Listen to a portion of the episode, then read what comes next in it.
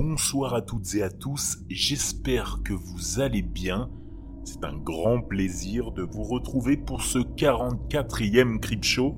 Après une semaine d'absence, je m'en excuse en retard, mais bon, ma famille est venue de Lyon me rendre visite à Metz, alors parfois il y a des raisons qui prévalent. Comme ma famille, vous m'avez manqué. C'est tout naturellement que j'aimerais commencer cet épisode par vous remercier. Je reçois de plus en plus, et je le dis à chaque fois, mais c'est vrai, je suis débordé, et certains d'entre vous l'ont déjà vu. Bien que je vous réponde à tous, je mets de plus en plus de temps, mais vous inquiétez pas, vous aurez toujours une réponse, au moins un petit cœur sur Instagram. Et ce soir, ceux qui ont gagné le mien de cœur, c'est Tara Biscotte sur Apple Podcast qui dit au top, l'ambiance sonore aide à se mettre dans le bain, et elle aime également l'addiction du compteur qui rajoute une note inquiétante.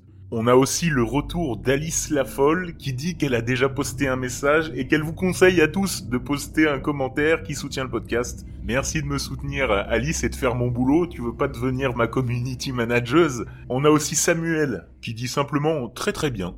Bah moi ça me suffit. Sur Instagram, on a Maria qui fait un petit coucou de la Belgique et nous on le retourne depuis la France, qui n'écoute pas dans le noir, dans le noir, mais dans sa salle de bain ce qui peut être un délire aussi. Tant que tu ne regardes pas trop longtemps les miroirs, on sait jamais ce qui pourrait apparaître. Dernier sur Instagram, Nono de la Motte d'Aveillant. J'espère que je le prononce bien. Qui souhaitait simplement avoir une petite dédicace, et eh ben c'est fait. Vous aussi, hein, j'en profite si vous voulez être dédicacé, juste besoin de me laisser un avis sur Apple Podcast ou sur d'autres plateformes d'écoute comme Podcast Addict, ou bien de m'écrire simplement en DM sur Facebook ou sur Insta. Podcast Addict, dernier remerciement, il va à Marco, et petit commentaire original puisqu'il dit qu'il aime le podcast, très intéressant, mais surtout que c'est un excellent moyen de pratiquer son français. Ah bon? Je fais prof moi maintenant? Bon bah tu vas vite m'envoyer un virement hein, pour les cours que j'ai donnés indirectement. Le RIP c'est le 176. Ok, on arrête là. Merci à tous de m'envoyer vos messages par mail et de partout, vos témoignages, voilà, vous le savez, vous avez un lien de près ou de loin avec l'horreur, une anecdote, un témoignage à raconter. Ça se passe dans mes mails, dans le noir pdcst.gmail.com ou directement sur Instagram. Je vous lis tous, je vous réponds tous dans la mesure du possible. La preuve est telle puisque ce soir, c'est le retour d'un auteur qui était passé il y a peu de temps dans un épisode Entretien nocturne, des entretiens que je mène avec des spécialistes de l'horreur. Son nom, Valentin Wanard, il m'a fait le plaisir de me rédiger une histoire. Ténèbres, c'est son nom. Valentin est un auteur qui a écrit pas mal de romans d'horreur, thrillers, psychologiques. Je vous invite à le découvrir via son dernier livre dont le lien est dans la bio. Alors je le lis en direct, c'est son message sur Instagram. Il me dit que c'est un slasher à la Scream ou encore Vendredi 13 avec un petit synopsis sympa. 20 ans après le massacre qui a eu lieu au camp Firwood, le lieu est devenu une destination prisée par les personnes en quête de sensations fortes. Quatre jeunes amis y passent leurs vacances, mais ce qu'ils envisageaient comme un séjour original tourne au cauchemar. Et franchement, ça vous a pas donné envie? Allez le découvrir dans ma bio, très vite, sur Instagram, Valentin Wasnard, H-O-I-S-N-A-R-D. On arrête avec la promo, on fonce tout de suite dans l'histoire, on éteint les lumières et on se retrouve tout de suite dans le noir. Sur la place de Bréhec, les magasins sont plongés dans un épais brouillard. Quelques enseignes lumineuses percent l'obscurité, mais n'échappent pas au bruit incessant de la pluie battante contre les carreaux. Je continue ma progression sur les pavés. Des éclairs zèbrent le ciel. Ma capuche est gorgée d'eau. J'accélère la cadence. Un grondement retentit. Je passe devant une boutique. Je m'arrête une seconde plus tard, puis fais marche arrière. Derrière les gouttes de pluie qui fendent le verre de la vitrine, une ombre se dessine. À côté de statuettes exposées, une forme pointue se détache de l'obscurité. Un éclair claque et résonne dans mes oreilles comme un avertissement un appel à la fuite. Le crochet d'un vieil homme scintille sous la lumière. Il porte un coupe-vent trop large pour lui. Son visage est dissimulé derrière sa longue capuche. Mon cœur s'emballe immédiatement. Les poils de mes bras et de ma nuque se dressent. Un frisson lacère mon échine, tout doucement. L'instinct de survie se déclenche. C'est dans ces moments précis que nous revenons toujours à l'essentiel, au rationnel. L'éclair s'efface parmi les nuages noirs. Les ténèbres reprennent possession du lieu. Je dois foutre le camp, au plus vite, ne jamais me retourner. Mes baskets gorgées d'eau clapotent sous les multitudes de flaques répandues entre les pavés de l'allée. Mon souffle s'accentue. Je l'entends bourdonner à travers mes oreilles. Je sors mon téléphone humide de la poche de mon jean détrempé. Je le déverrouille, mais la pluie m'empêche de taper correctement sur les touches du clavier. Je grogne contre ces intempéries qui n'en finissent pas. Comme s'il entendait mes attaques, le vent m'envoie une rafale glaciale en plein visage. Elle parvient à dévisser la capuche de mon crâne. Devant moi, caché dans l'obscurité, derrière la porte d'une boutique fermée, je perçois une silhouette. Une autre. Ma bouche s'ouvre toute seule à mesure que mes cheveux s'imbibent d'eau. Des gouttes épaisses fendent mes joues à la manière d'une dégringolade de larmes. La peur m'empêche de bouger. La paralysie a pris le dessus. La silhouette m'observe à travers la vitre. Mon cœur bat la chamade. Je tente de déglutir, mais ma salive se coince dans ma gorge serrée. Je repense à ce fichu repas de famille dans un restaurant de la place de Bréhec. Si je ne m'étais pas disputé avec mes beaux-parents, je serais rentré à l'hôtel en voiture et non à pied, sous ce ciel morose. J'avance d'un pas. Quelques pancartes se balancent régulièrement sous les bourrasques en grinçant. Elles jouent avec mes nerfs, avec mes peurs, avec moi. Un nouvel éclair fendille le ciel, toujours aussi sombre. Je sursaute. La silhouette apparaît clairement pendant une seconde. Le claquement de l'orage me fait frémir tout comme ce que je viens de prendre pour une forme humaine. Je colle mon nez contre la vitre. C'est un vieux mannequin, une simple boutique de vêtements.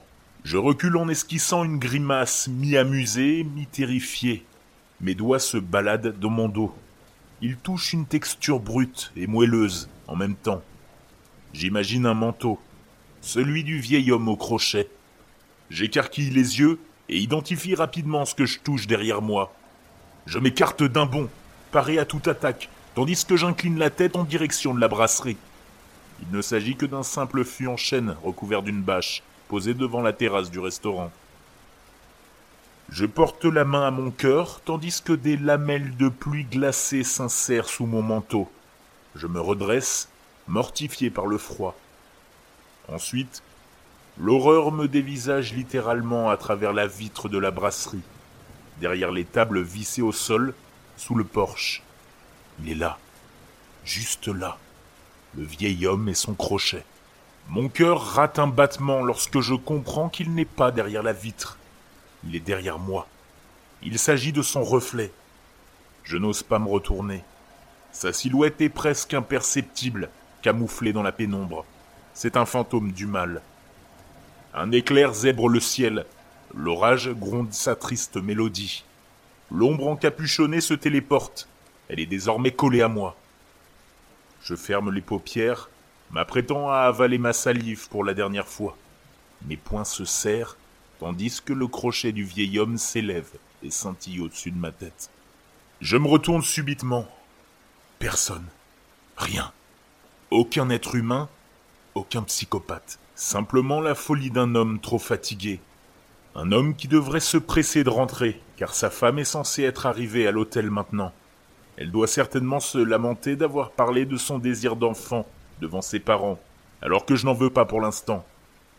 Elle doit se lamenter d'être la source de cette dispute déconvenue, de cette soirée affreuse, remplie de fantômes, d'hallucinations et recouverte d'une ambiance sépulcrale. Oui, c'est un peu tout ça à la fois, mais c'est trop tard désormais. L'hôtel se situe à environ 500 mètres. J'adopte une cadence de marche rapide et maîtrisée. Un gong résonne depuis la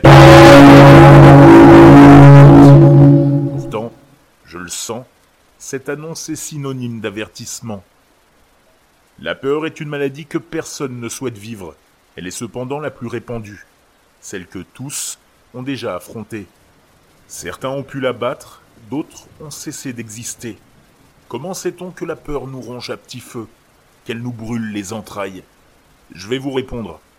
Quand quelque chose vous tiraille, que vous vous retournez sans arrêt en pensant à ce phénomène, à cette créature, à cet objet, quand ces affres monopolisent vos pensées les plus sombres, les plus angoissantes, en un torrent de malheur sans couleur ni visage, quand votre cœur s'accélère sans raison au rythme de votre respiration haletante, quand littéralement vous prenez la teinte de la Dame Blanche en apercevant ce qui vous effraie, alors, à ce moment, vous pourrez savoir quelle est votre plus grande frayeur, votre plus abominable peur. Actuellement, en train de remonter l'allée de pavés, j'observe les vitrines. Je ne peux m'en détacher. Paradoxalement, je suis incapable de supporter ce qu'elles reflètent. Le vieil homme et son crochet qui marche à côté de moi. Je commence à trottiner, à fuir cette silhouette qui semble me coller à la peau, comme une sangsue, sans jamais agir. Le crochet s'élève de nouveau dans les airs. Je détourne le regard des magasins. Il disparaît, le vieil homme avec lui. Je jette encore un œil vers la vitrine. La silhouette sombre ne quitte pas mon reflet, et l'arme étincelante qui l'accompagne non plus. Sa cape flotte et suit les courbes du vent. Mon cœur bat toujours aussi fort, aussi vite. Un sourire se dessine sur mon visage crispé. Je soupire je reprends ma respiration un instant. Je lève les yeux en direction de ce ciel couleur de mort. Les gouttes de pluie poignardent mes pupilles. J'implore mes paupières de ne pas les protéger. J'aime la souffrance. J'aime ce double visage. Et demain, j'aimerais atrocement lire en première page du journal Meurtre sanglant d'une femme, d'un couple âgé et du personnel d'un restaurant local de Bréhec. Je me lèche les lèvres. Voilà ma vraie nature. Pour vaincre vos peurs, ne cherchez pas à les combattre. Incarnez-les et devenez votre pire cauchemar. Me voilà à présent le vôtre.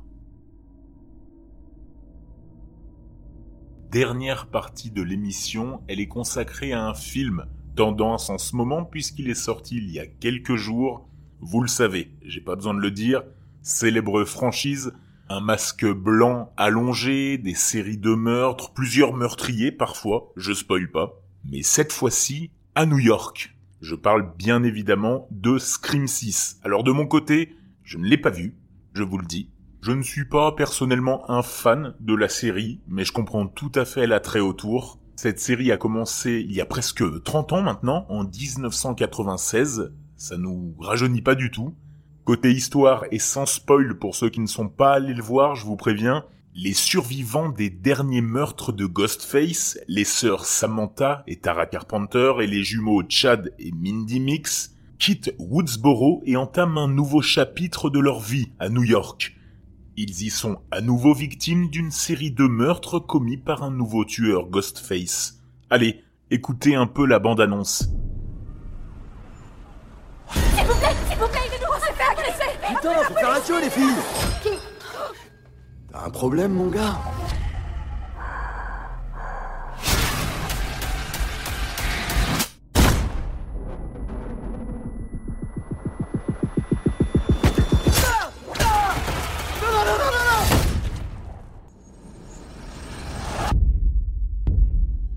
Je vis avec ce secret. Il y a une noirceur au fond de moi. Il m'a suivi jusqu'ici. Et il va continuer à nous traquer. On se casse. On a un passé en commun.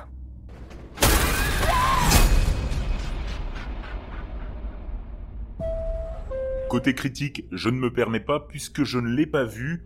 On a du 2,4 côté presse, 3,8 au moment où je parle côté spectateur, ce qui en fait un relativement bon film. hein. Il est pas rare que pour des films d'horreur on tourne entre 1 et 2,5. Pour les excellents on monte au-dessus de 3. Ça en fait visiblement partie. Alors moi j'ai sélectionné un bon et un mauvais, histoire que vous vous fassiez votre propre idée.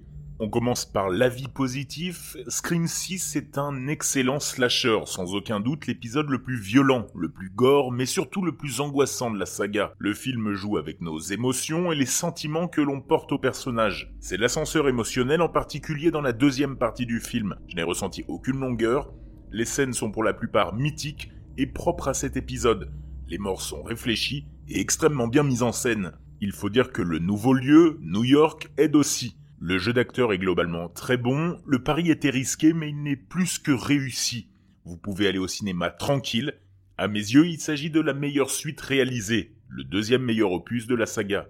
Côté négatif, le cinquième opus faisait le job niveau gore mais était très décevant sur ce qu'il racontait. C'est donc sans grande conviction que je suis allé voir ce sixième opus qui semblait en prendre la suite. Juste parce que je suis un grand ado attardé des années 90 et que Scream est ma saga d'horreur doudou de cette époque. Je ne vais pas tourner autour du pot, c'est un massacre dans lequel il n'y a quasi rien à sauver. Deux scènes seulement. La scène d'introduction plutôt réussie et qui tente des choses, et la scène du métro qui est quasi la seule qui utilise le concept de Ghostface à New York. En étant gentil, je dirais que l'histoire des deux sœurs Carpenter et de leur arc narratif peut avoir son intérêt. Pour le reste, rien. Scream 6 n'a plus rien à raconter et devient un film de franchise lambda, une suite de plus sans intérêt, qui ressemble à ce qui a entraîné l'agonie du slasher à la fin des années 80, et qui pour le coup avait engendré le premier Scream, qui s'interrogeait sur le genre. Bref, un film qui m'a rendu triste, qui m'a plutôt donné envie de retourner vers les précédents, même le 3, c'est pour dire, que d'attendre la suite. Un film dont les seules choses effrayantes sont les ravages de la chirurgie esthétique sur les visages de Courtney Cox et d'Aiden Panettiere. Bon voilà, cet avis saccage un peu le film. Vous, qui l'avez vu, quel était votre avis? J'attends le vôtre sur Instagram, en DM, j'ai hâte de le savoir. Allez, on attaque 4 anecdotes sur la saga Scream.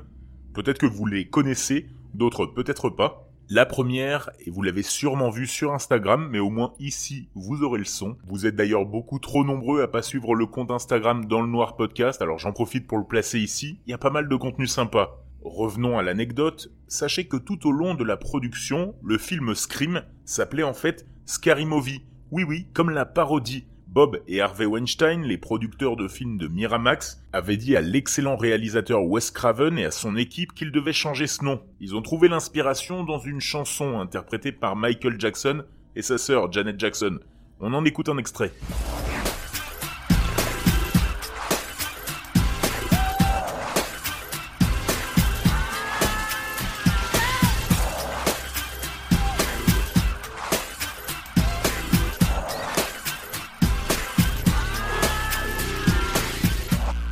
Deuxième anecdote, Scream aurait dû être très très court. Dans une interview accordée à Comic Book en 2021, le scénariste Kevin Williamson a déclaré qu'il avait eu l'idée de faire de la scène d'ouverture avec Ghostface qui traque une jeune femme, Casey Baker, Drew Barrymore, pendant qu'elle parle au téléphone, un seul court métrage.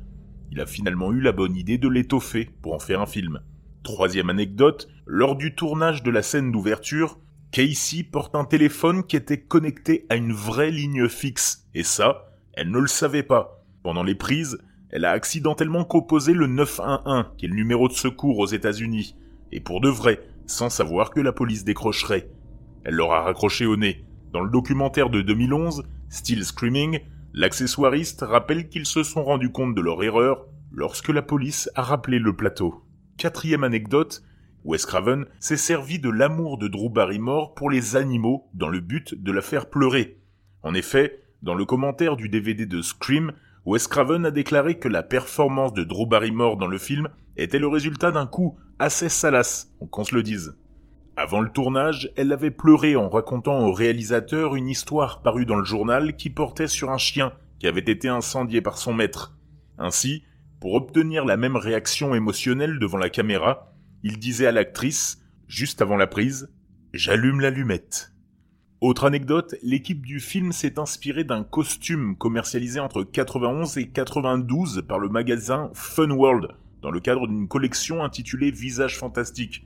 Bien sûr, ils n'avaient pas le droit de la recopier, et pour éviter des problèmes de copyright, Wes Craven et son équipe ont décidé de légèrement modifier le masque et d'en accentuer certains traits, notamment les yeux.